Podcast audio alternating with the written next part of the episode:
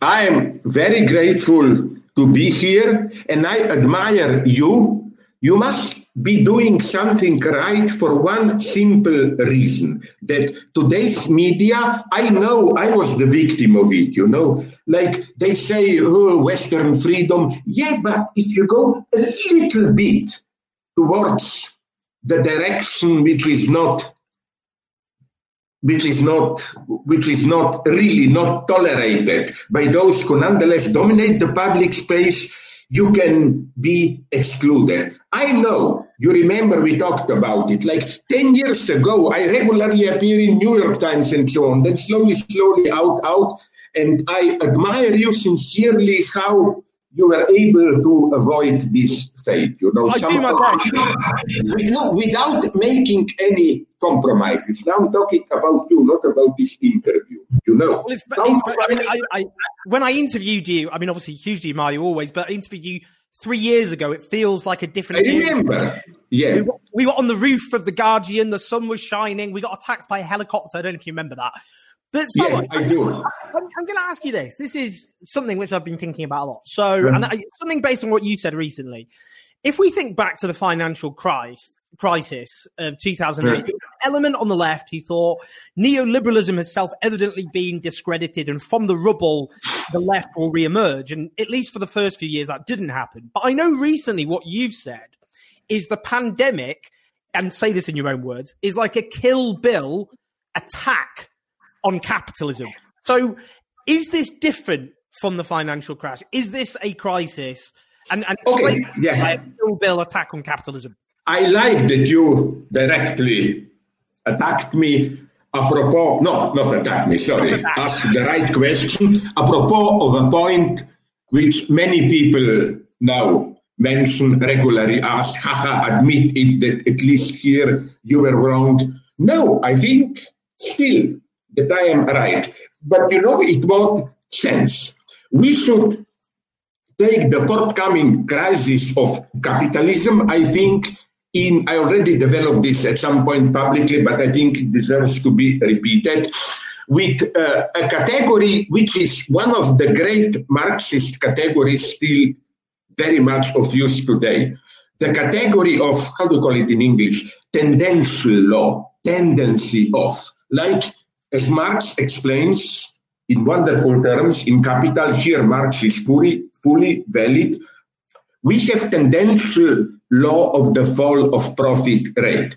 But this doesn't mean it is automatically falling. It means it's a tendency which is which is which triggers a long-term struggle, ultimately class struggle, and the opposite side, the capital, uses all possible strategies to counter this. And Marx is not a determinist. It depends on the political struggle. So it can also happen, Marx himself made this hint, that in the long, not even in the short term, for a considerable time, the profit rate even raises, is getting up. But what we should not forget is that these temporary successes are nonetheless a reaction to this. You know, it's the same as uh, another point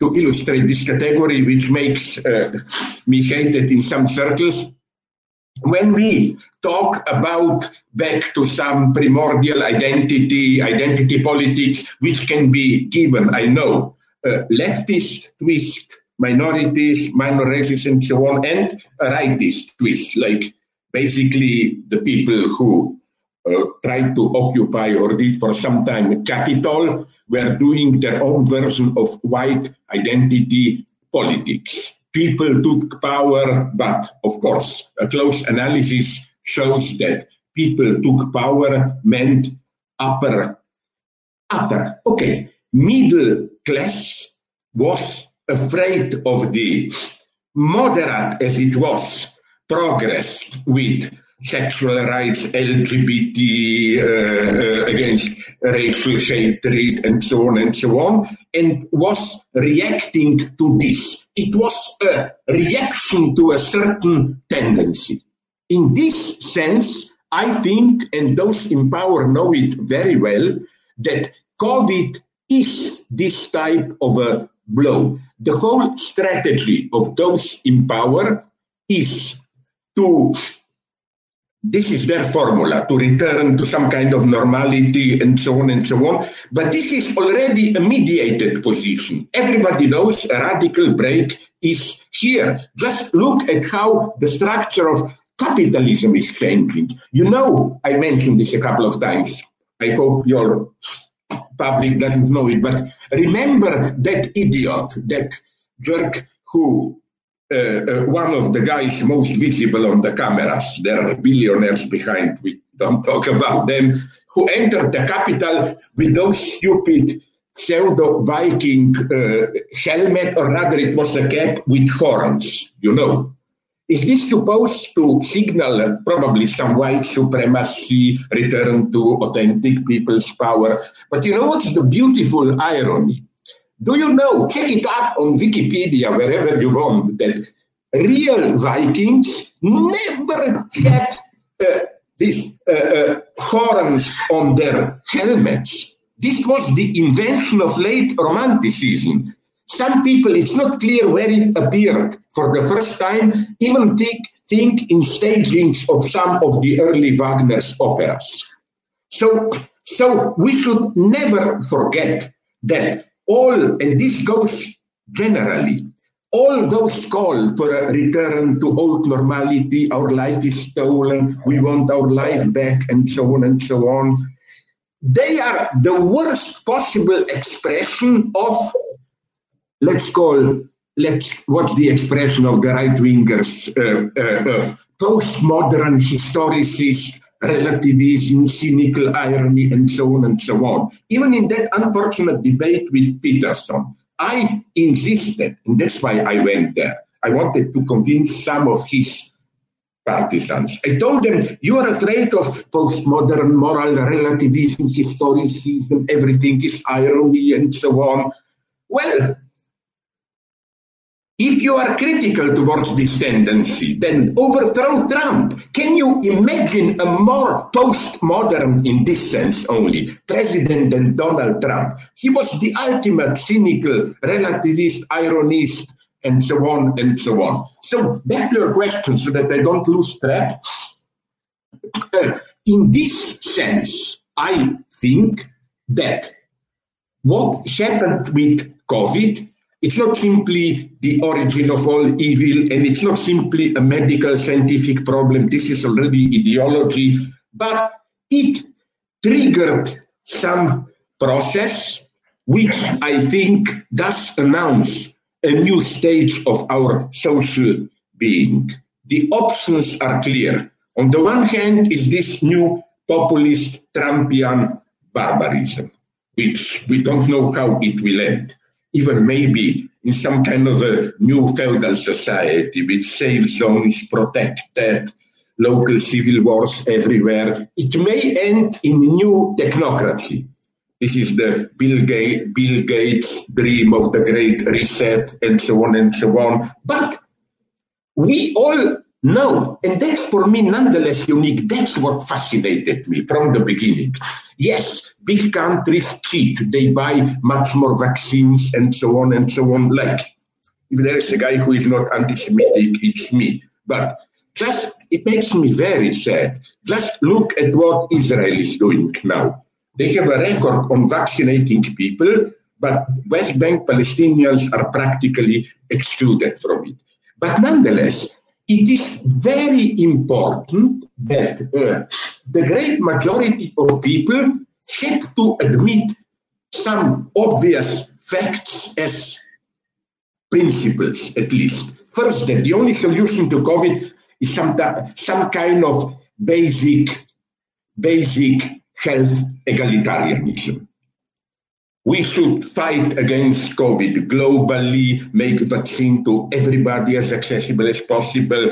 Second thing, even when conservatives are in power, they had to make economic decisions, gestures, which, if somebody were just to propose them a year or year and a half ago, he or she or it would be dismissed as leftist madman, are you crazy, and so on. Even Trump had to do some kind of a very corrupted and, of course, tweeting the wrong way. It's a question whom he was helping, but nonetheless, some kind of universal basic income, checks for everyone, some kind of more active control of the state.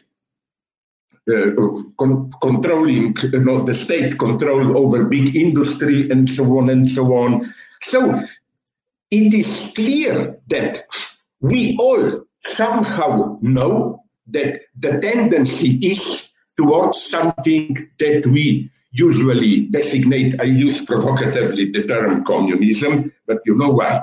Because everybody is a socialist today. I don't believe in that word. It's nice that they succeeded, democratic socialists in the United States, in rehabilitating it. But you know, what makes me suspicious is that I think that in some interview, my God, even uh, even Bill Gates said, in some sense, I am a socialist. Yes, they mean just more social solidarity, all that bullshit, and so on, you know. But basically, it's clear that this is the tendency. Now, I know what people immediately then reply to me. This is now when there is an emergency. But then, of course, regimes do this during big wars and so on. But then, when things go back to norm- normal, it's the old order of exploitation, and so on and so on. My answer to this is things, I'm simply more of a pessimist here. Things will not so simply go back to normal. First, there are all the mutations, long term consequences of this pandemic. Then, other pandemics are on the horizon. Then, global warming will be a much greater problem. So, I simply don't see any solution outside some kind of social control over economy. Economy should become literally what Marxists said political, uh, what Marxists said political economy. I simply see this as a necessity, and my point is that silently everybody agrees with it, and even those who fight it are already reacting to it. It's a tendency of our time. We should face it. There will not be a return to normal, although incidentally, I know what we are being deprived of. And I, this is my big obsession. I always try to understand the bad guys, not simply dismissing them as neo fascists and so on. Yes, they are bad. But nonetheless, it's a mystified expression of some concerns which I understand.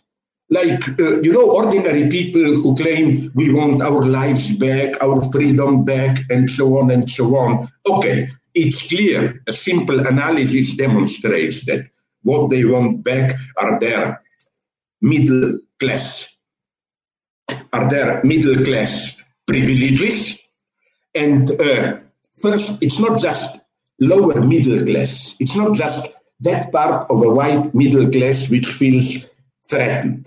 Mm-hmm. But they are also, as we know now, more and more discreetly supported by a considerable part of billionaires of the big capital. But nonetheless, don't underestimate the everyday, not reasonableness, I don't agree with it, but uh, the way this must sound normal to them. My God, American way of life means freedom to move around. You get drunk in a bar. You are personally, you think you are uh, free. You ha- uh, have the right to own guns, to circulate freely, and so on and so on. Certain modes of socializing, social life, and so on. And, uh, you know, we shouldn't allow the new right to hegemonize this aspect. It's very important. That's the last thing. Then I finish with my long introduction. The only point, not of sympathy, it's too obscene to say this, but of suspicion, and that's a dark potential. I'm not saying anything original. Many people said it. I will just try to give it a Marxist twist. You remember when Facebook and Twitter uh, uh, shut off, cancelled uh, Trump's accounts or websites and so on?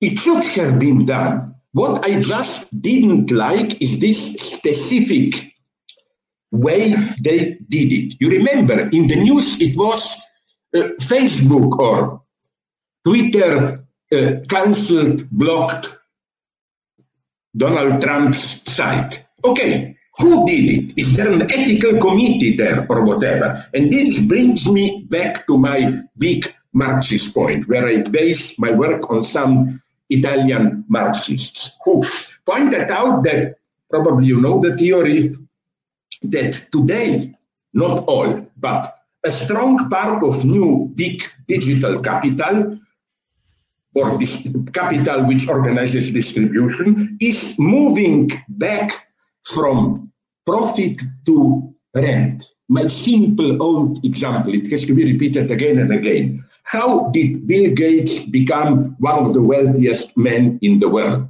It's not that he's extra exploiting his workers. No, maybe he's even paying them relatively well. But he did something that Marx didn't see clearly. He couldn't at his time as a possibility.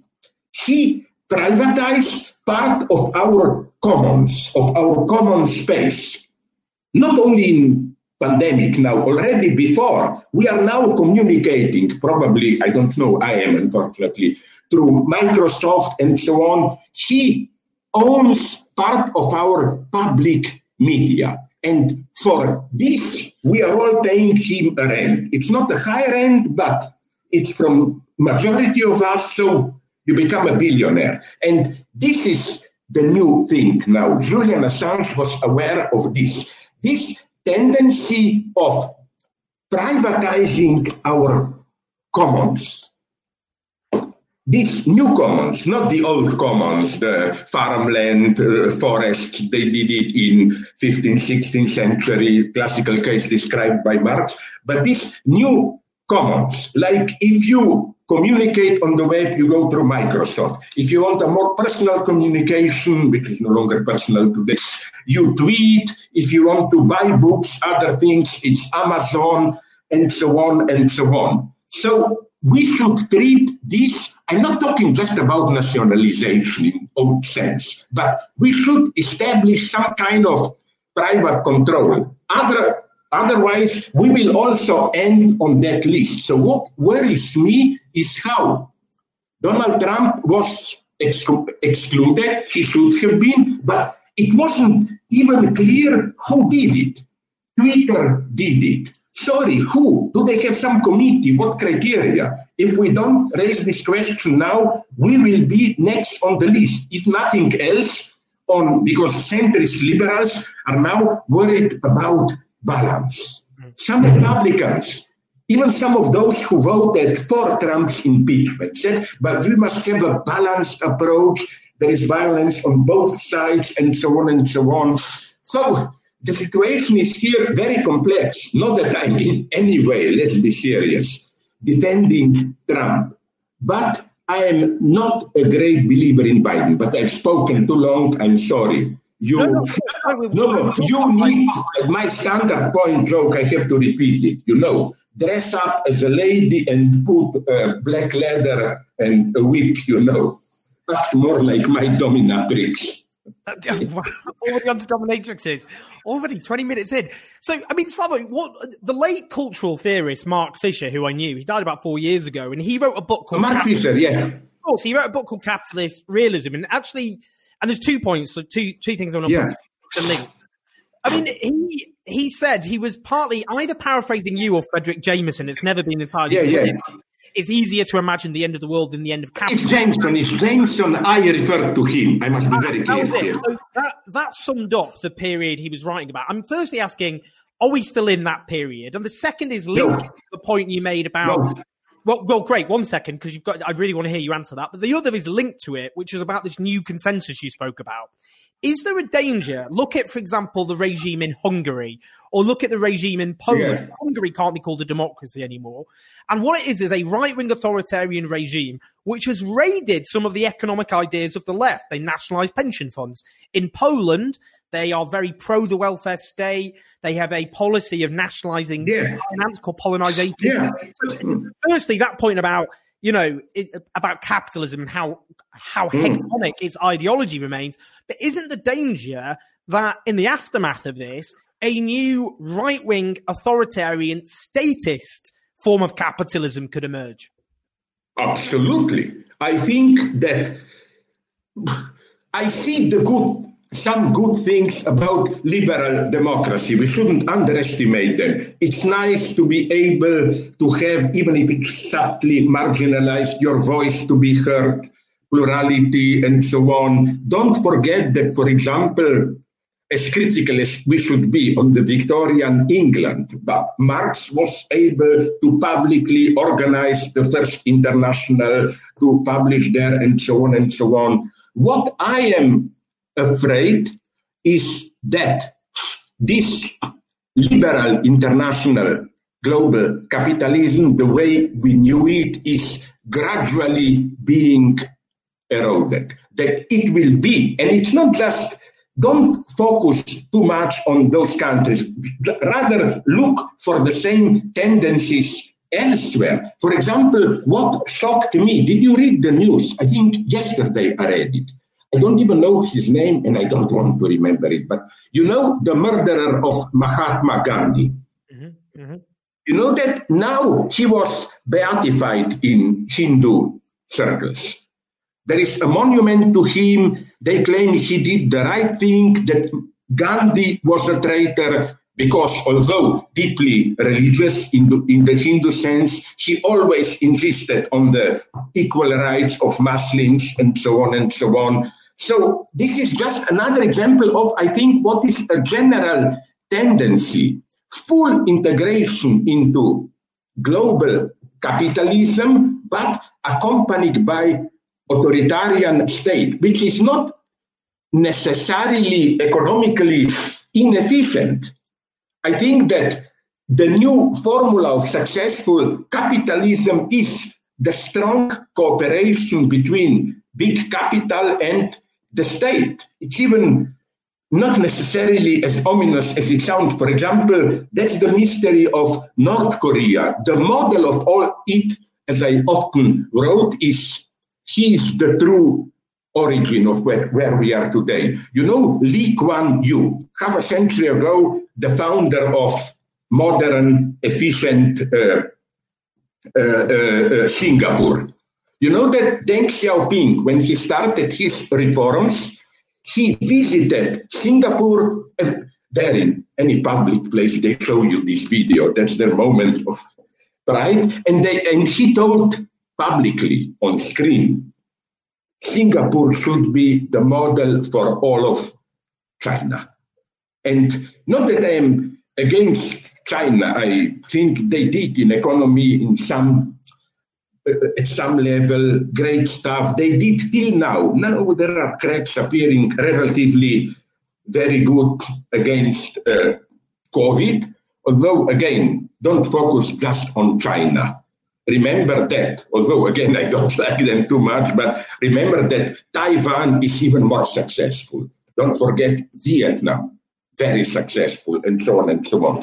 But what I'm saying is that in different ways, Putin, Russia, today's China, Turkey, even Trump, and so on, this type of capitalism is, if we just let things go there, under quotation marks, natural way, I think this is our future. But I would quote precisely then as a proof of my thesis, I, you must know this, I always repeat this ben, ben, Walter Benjamin's phrase, which some people claim Benjamin even never put it exactly in these terms, but behind every fascism there is a failed revolution. It's, for me, it's an old leftist idea, but I think it's proven again and again today that that uh, that uh, fascism is always, by definition, a reaction not against liberal capitalism as such, but against some leftist revolutionary potential. This is, I think, the true struggle that is ahead of us, which is why I also think, of course, we should make tactical or even strategic pacts, pacts with uh, left centrist, sorry, liberal Democrats fighting for LGBT rights against uh, racism and so on and so on. But at the end, we should set limits to it.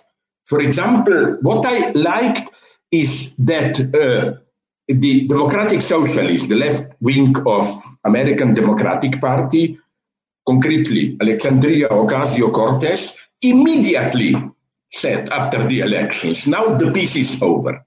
Now we have to strongly insist on our line because I've written about it already years ago, apropos Macron, I think. I'm very afraid of this, that the threat of this new rightist authoritarian populism will be appropriated by what Trump calls, I don't like the term, the deep state, the liberal establishment, as the way to control more radical left.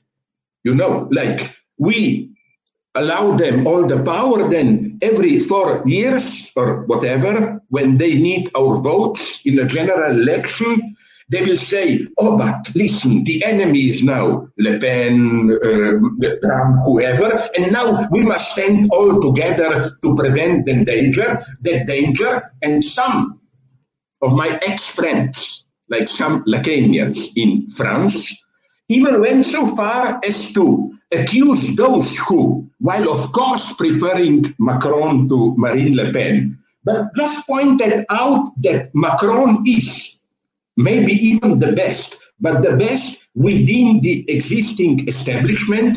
You know what term was coined by Jacques-Alain Miller? Leteno Trotskyist.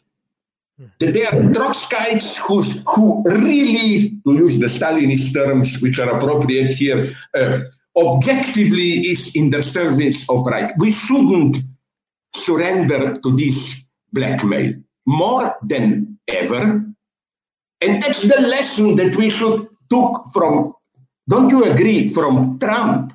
What's Trump's success? You remember when he was making uh, the first four years ago electoral propaganda, he uh, went more and more to this populist extreme. And uh, uh, uh, some people in Republican said, isn't he too radical? You know, this obsession, we must keep the center. No, he succeeded precisely by going to a certain type of fake, of course, extreme. We on the left should not be afraid with all the wisdom and moderation, but nonetheless, basically, we should be doing this. There are situations of great social upheaval, change, and so on, where it's a nice, properly dialectical paradox, where the only way to popular majority is to go to an extreme. An extreme, the extreme in this sense doesn't mean some mad uh, factional leftism, but stating basically, honestly, your radical view. With Trumpism, With Trumpism today, if we think about, I'd be interested to know how you characterize Trumpism, not least after the events in the Capitol. And what do you think? Do you think Trumpism was you know, I mean, uh, on the left, we think of history in terms of grand social forces, but Karl Marx has said men make their own history, but not in circumstances yes. of their own choosing. Yeah. Is Trumpism something so specific to the personality of Donald Trump, or could it end up finding a far more effective authoritarian leader? I know you're not practically quoting that guy whom I know, who is a nice guy, Warren Montag, who whose life, whose vision, goal of life, and I, I don't agree with him, but I mean it respectfully, is to bring together Spinoza, Louis Althusser, and Hegel. they are not such opponents as it appears. And this was his idea. It's easy to get rid of Trump with his, as he, Warren Montag, puts it, uh, uh, cognitive limitations and all that. But what if we will, in the next stage, what if we will get a more pragmatic, ruthless, intelligent Trump? Where, uh, in principle, I agree, but I would like to add two things. In principle, I agree in what sense? Do you know that already in reaction to fascism, Herbert Marcuse, popular when I was young, the great name of 68, Frank, Frankfurt School link with 68, uh, I wouldn't say revolution, upheaval, mobilization, he said he corrected but in a very friendly way, immanently Marx. You know, Marx's formula first as a tragedy, then as a comedy. Marx meant, of course, Napoleon the First, Napoleon the Third. Marcuse said, but what, what about, isn't this the lesson of today's, under quotation marks, I don't like this term, totalitarianisms.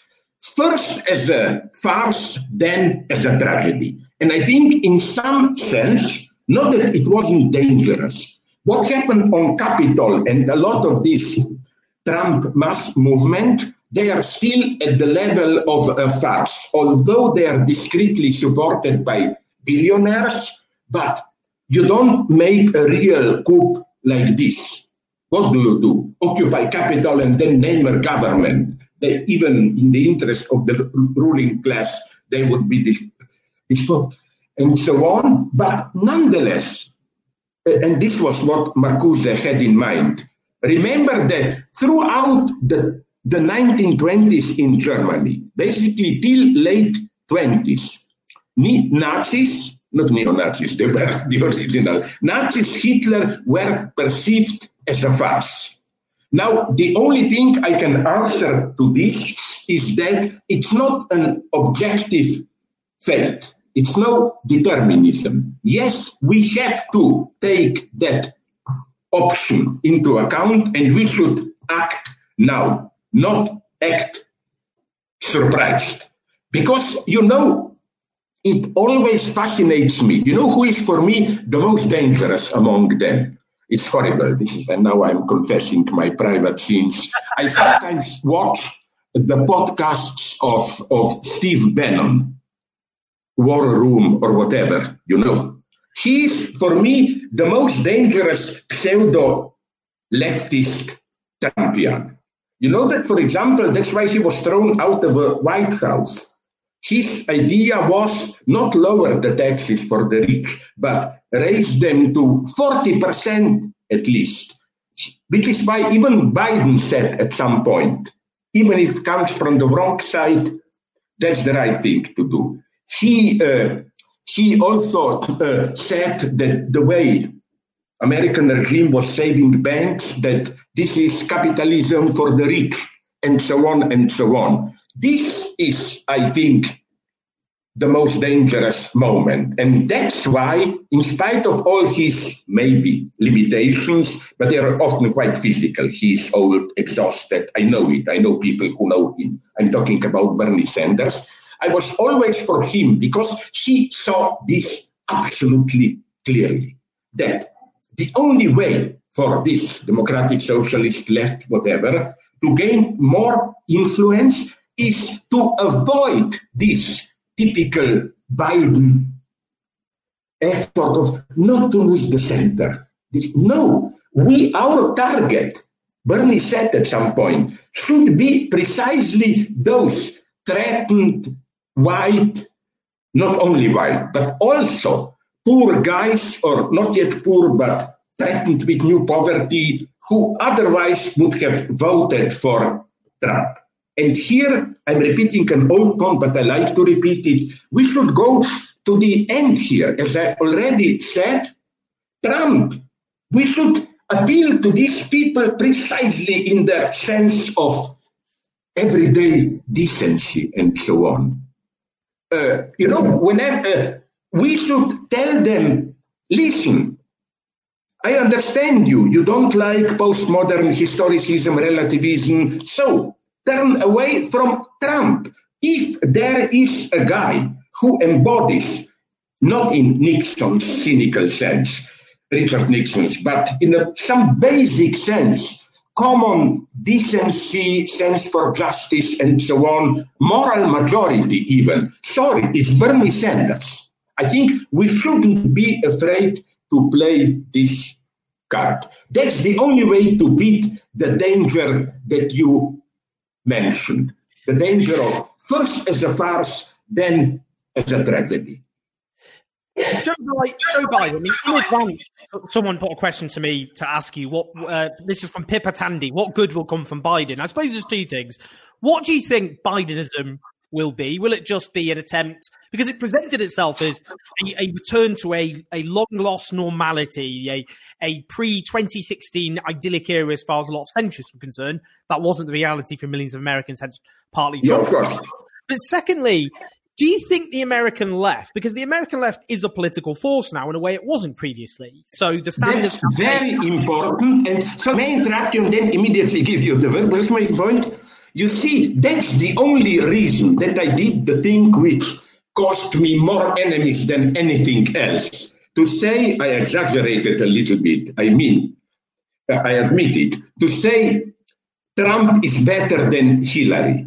Trump Without Trump, I doubt if democratic socialism, what they call like this, would gain such a force in United States. Because also, don't forget another thing.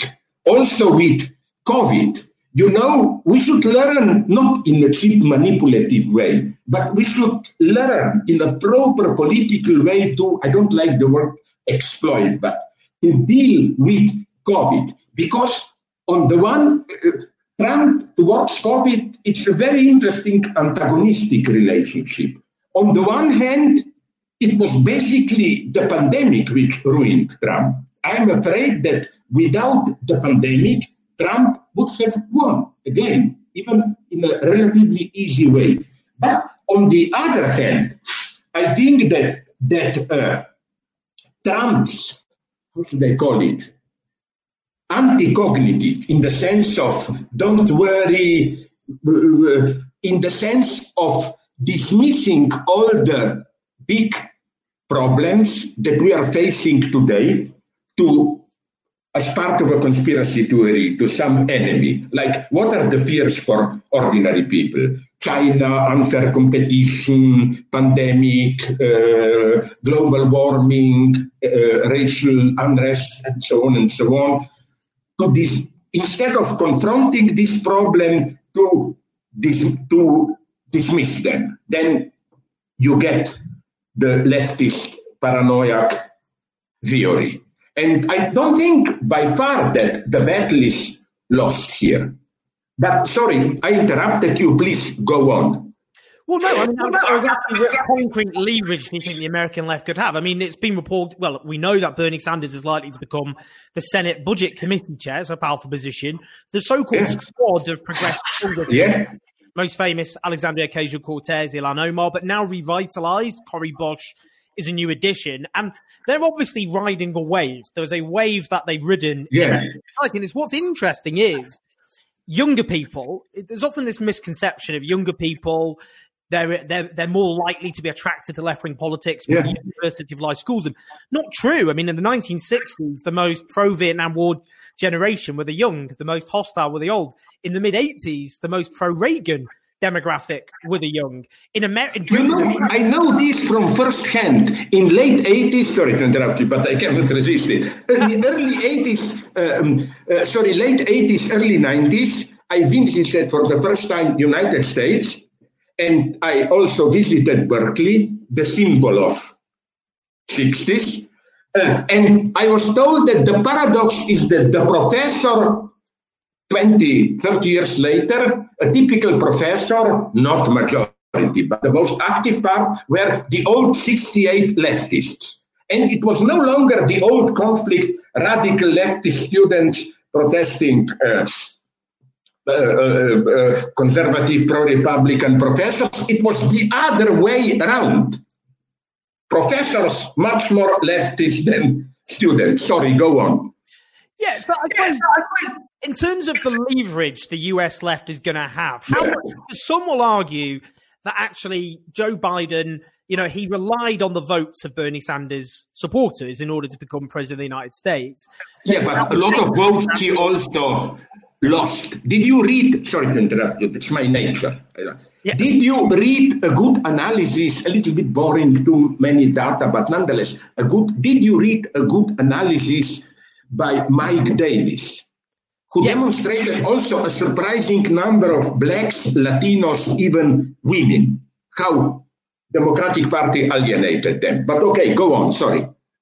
Yeah, well, I just mean in concrete terms, how much leverage do you think the US left will actually will actually be able to have? How many concessions do you think they'll be able to extract from the Biden administration? Or will the Biden administration just triangulate, take their votes for granted, but give them very little material in, in, in, in practical material sense? I I say that on the one hand, uh, one should, of course, be pragmatic. I don't like these pseudo radical leftists who secretly even prefer that they lose and then from their safe academic post they can write complex analysis is what mistakes we made. Yes, we should be pragmatic, but not too much. You know, in what precise uh, sense? Listen, the fact that now Democrats had uh, even less of a majority in the Congress. But the number of so called radical socialists is larger. They did very well when they were candidates. So one can predict what will happen, probably, in many cases, that uh, Biden would not be able to push a certain measure without their voices. He doesn't have in Congress enough of a majority. And I think democratic socialists, whatever you call them, should ruthlessly exploit this. No, you cannot just count automatically on our support. We don't accept this game to the end, you know. Oh, sorry, Trump is ultimate evil, so whatever you do, anything, we will forget about our principles. No. In short term, this may work, but in the long term, this is a catastrophe because I believe in just a little bit of historical memory. Somebody has to be consistently telling the truth. The truth should be heard about the need for a more radical change and so on and so on. And the most dangerous are situations where nobody is telling the truth. Listen, I had debates with some, let's call them conservative liberals. And even they, I was surprised how after the show, when you, I don't like long meals, but just take a drink, they take a beer, I take a Coke, and so on. And uh, they told me, I, the usual answer I get is no, you are a dreamer. But yes, in some sense, you are right. It just cannot be done now. You know, so many of them admit it. They just have some worries, or as she is now uh, uh, full age, a couple of days ago she was 18, I think, Greta Thunberg, no? Mm-hmm. I called her, she said something very nice. She said, till now, that those in power want to tell us about ecology and so on. We are doing all that's possible. Well, our answer should be sorry, it's not enough. Let's do the impossible. By impossible, of course, she doesn't mean magic. She means impossible within the existing socio-economic and political context. We should, in this sense, be more radical don't accept the coordinates of the global situation the way it is. We have to be to begin to change it because, as my good friend Alenka Zupancic noted a decade or more ago, what is possible or what is impossible today is ideologically overdetermined. For example, it's we are bombarded in the media by these news. It's possible Neuralink, our, our brains could be completely uh, transparent, interact directly with computers, we can have prolonged lives, whatever, uh, travel to other planets. That's possible. But to raise taxes, to give 5% more money to healthcare, no, that's impossible, and so on. You know, these are, in this sense, we should do the impossible. If not, then I am afraid we are lost. If we don't follow this line, even if it means not gaining power now or being sidestepped, manipulated, then I'm afraid that that's a scenario that you hinted at. You know, that a new Trump, which I think will still be a demagogic clown, but more intelligent in the sense of Uh, organizing the background support of of state organizations like secret police and so on, of big capital and so on, may really come back. Because again, Trump is specifically an American phenomenon, but it's an American expression of a global trend today. Don't have any illusions here.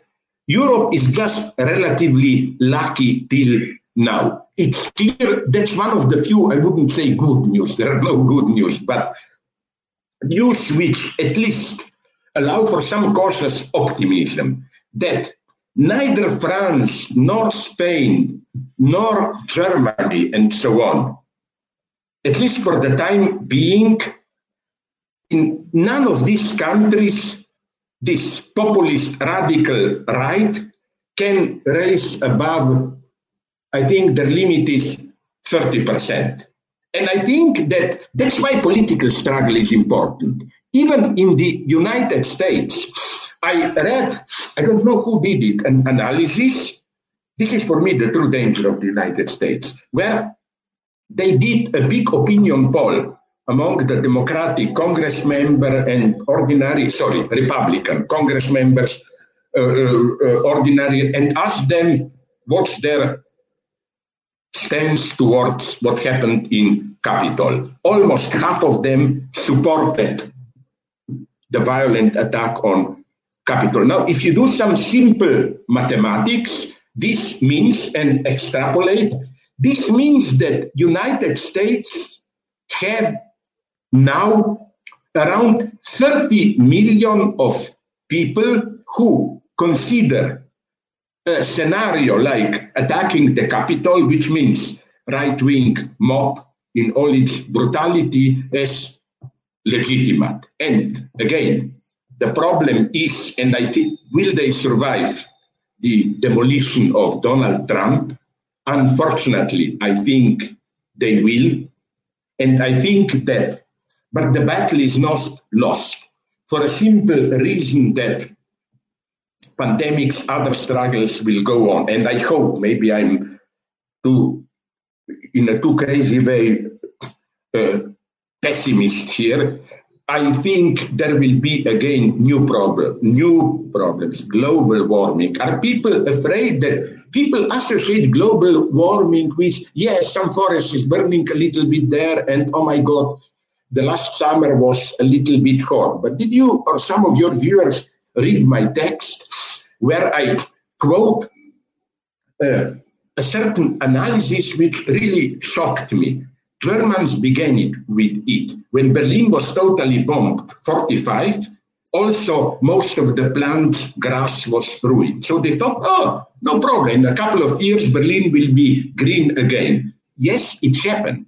But another species better adapted to this horrible post-bombing condition, a lot of dust in the air and so on, recapture the space. The same is happening now in on the American West after the bushfires.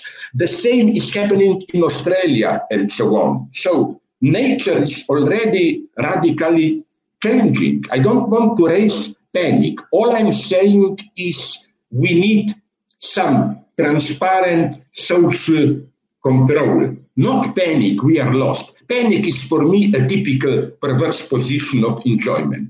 People secretly like panic because it means let's just watch the world falling down, falling apart. I can't do anything. But you know what's my answer here? Sorry if you know it.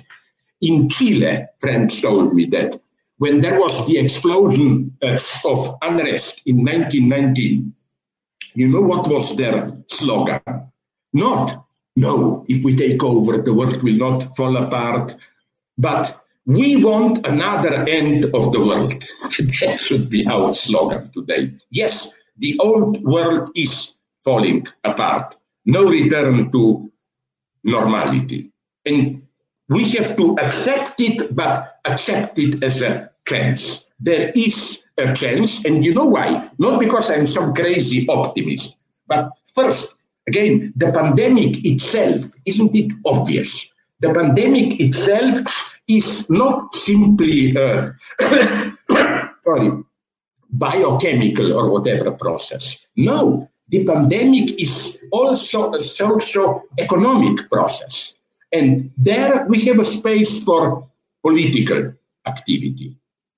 Should, we should never forget this.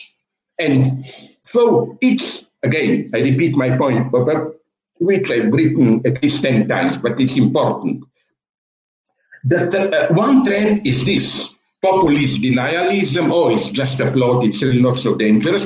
But another threat is the threat of science, but in a bad sense. Science in the sense of now, at this moment, in a state of emergency. So let's forget about all ideological divisions, our political struggles. We just have to focus to beat the COVID. And it's a scientific problem and problem of rational administration. So stop politics till some kind of normality is restored. This is the worst imaginable mistake at this point, where again, capitalism is already changing. It's incredibly how in the United States, as we know, class divisions exploded. Uh, uh, the, the very rich uh, became even more rich and, and so on. Uh, we know the story, no need to repeat it. But what I think is that we are not in an emergency state in the sense of we should all just deal with this emergency and forget about politics. Even more than 68, now we live in a political moment. Just finally, Just finally. a question here. This was put to me by Mark Jubb, who was very excited about me me interviewing you, and he said, "How can your concept of violence, which you wrote a book about, how could it be useful in better understanding the changes in the world due to COVID?" And, and this is partly you've covered, but what are your predictions of what a post-COVID world will look like?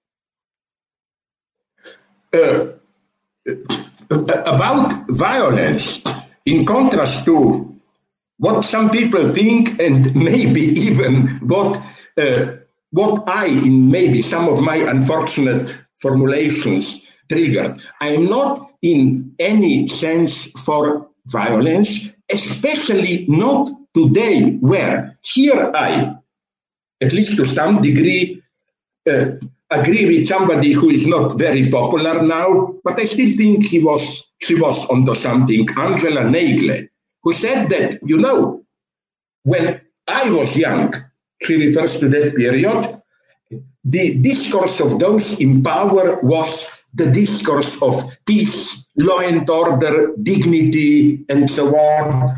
And we, the left, like to act provocatively. You know, you do like this in front of the camera, you use obscene words and so on. No, no. Now we are at a, in a moment where, and this is in some sense a good sign, it gives us a chance. Now we are in a moment when the right wingers, Trumpists everywhere, more and more had to rely either on this state half violence. It's not direct violence, but it's state exerting brutal non-democratic control, Poland, Hungary, and so on, or even on direct violence. That's why when people tell me, you sound so pessimistic, give me one good example.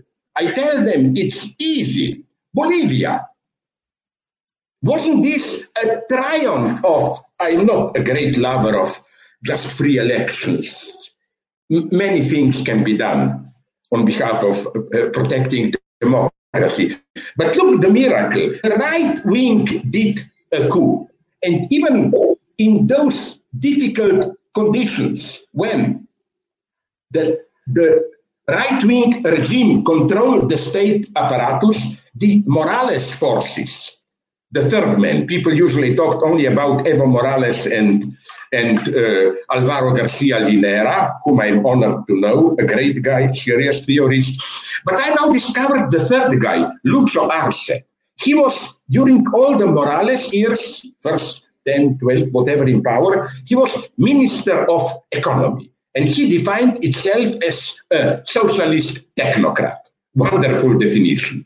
And he just reminded people again and again, admitted these steps that I was Minister of Economy, the average people in Bolivia, you never had, in spite of all foreign attempts to destabilize the regime, you never had it so, so good. So I think that today, of course, at some point, we need violence, hopefully in a not physically violent way, but uh, general strikes, mass demonstrations, whatever. But I think that all these Trump stupidities, Antifa, they are the truly violent. No, today we are in an epoch where the right, this new populist right, is the only serious threat of violence. We should always remember this and not accept this old liberal trap to us leftists. Ah, how far are you ready to go? We should tell them, what are you talking about? The new right is already overstepping all the legal uh, legal limitations and so on. No? Slavoj, an absolute honour. Very, very wide ranging. As eloquent as ever. It's a huge honour in these turbulent times for, for you to... Yeah, but can I be totally cynical in my sense that I sometimes, I sincerely apologize, talked so much that aren't there some TV series where, you know, the episodes are just a quarter of, quarter of an hour long, you know. Well, you could have watched one of the, these episodes through, through my uh, longer. I think it would be physically impossible to cut this down, but also an act of cultural vandalism. So we're not going to engage in it. We're going to keep the whole masterpiece, which people are going to appreciate. And uh, so thank you so much for joining us.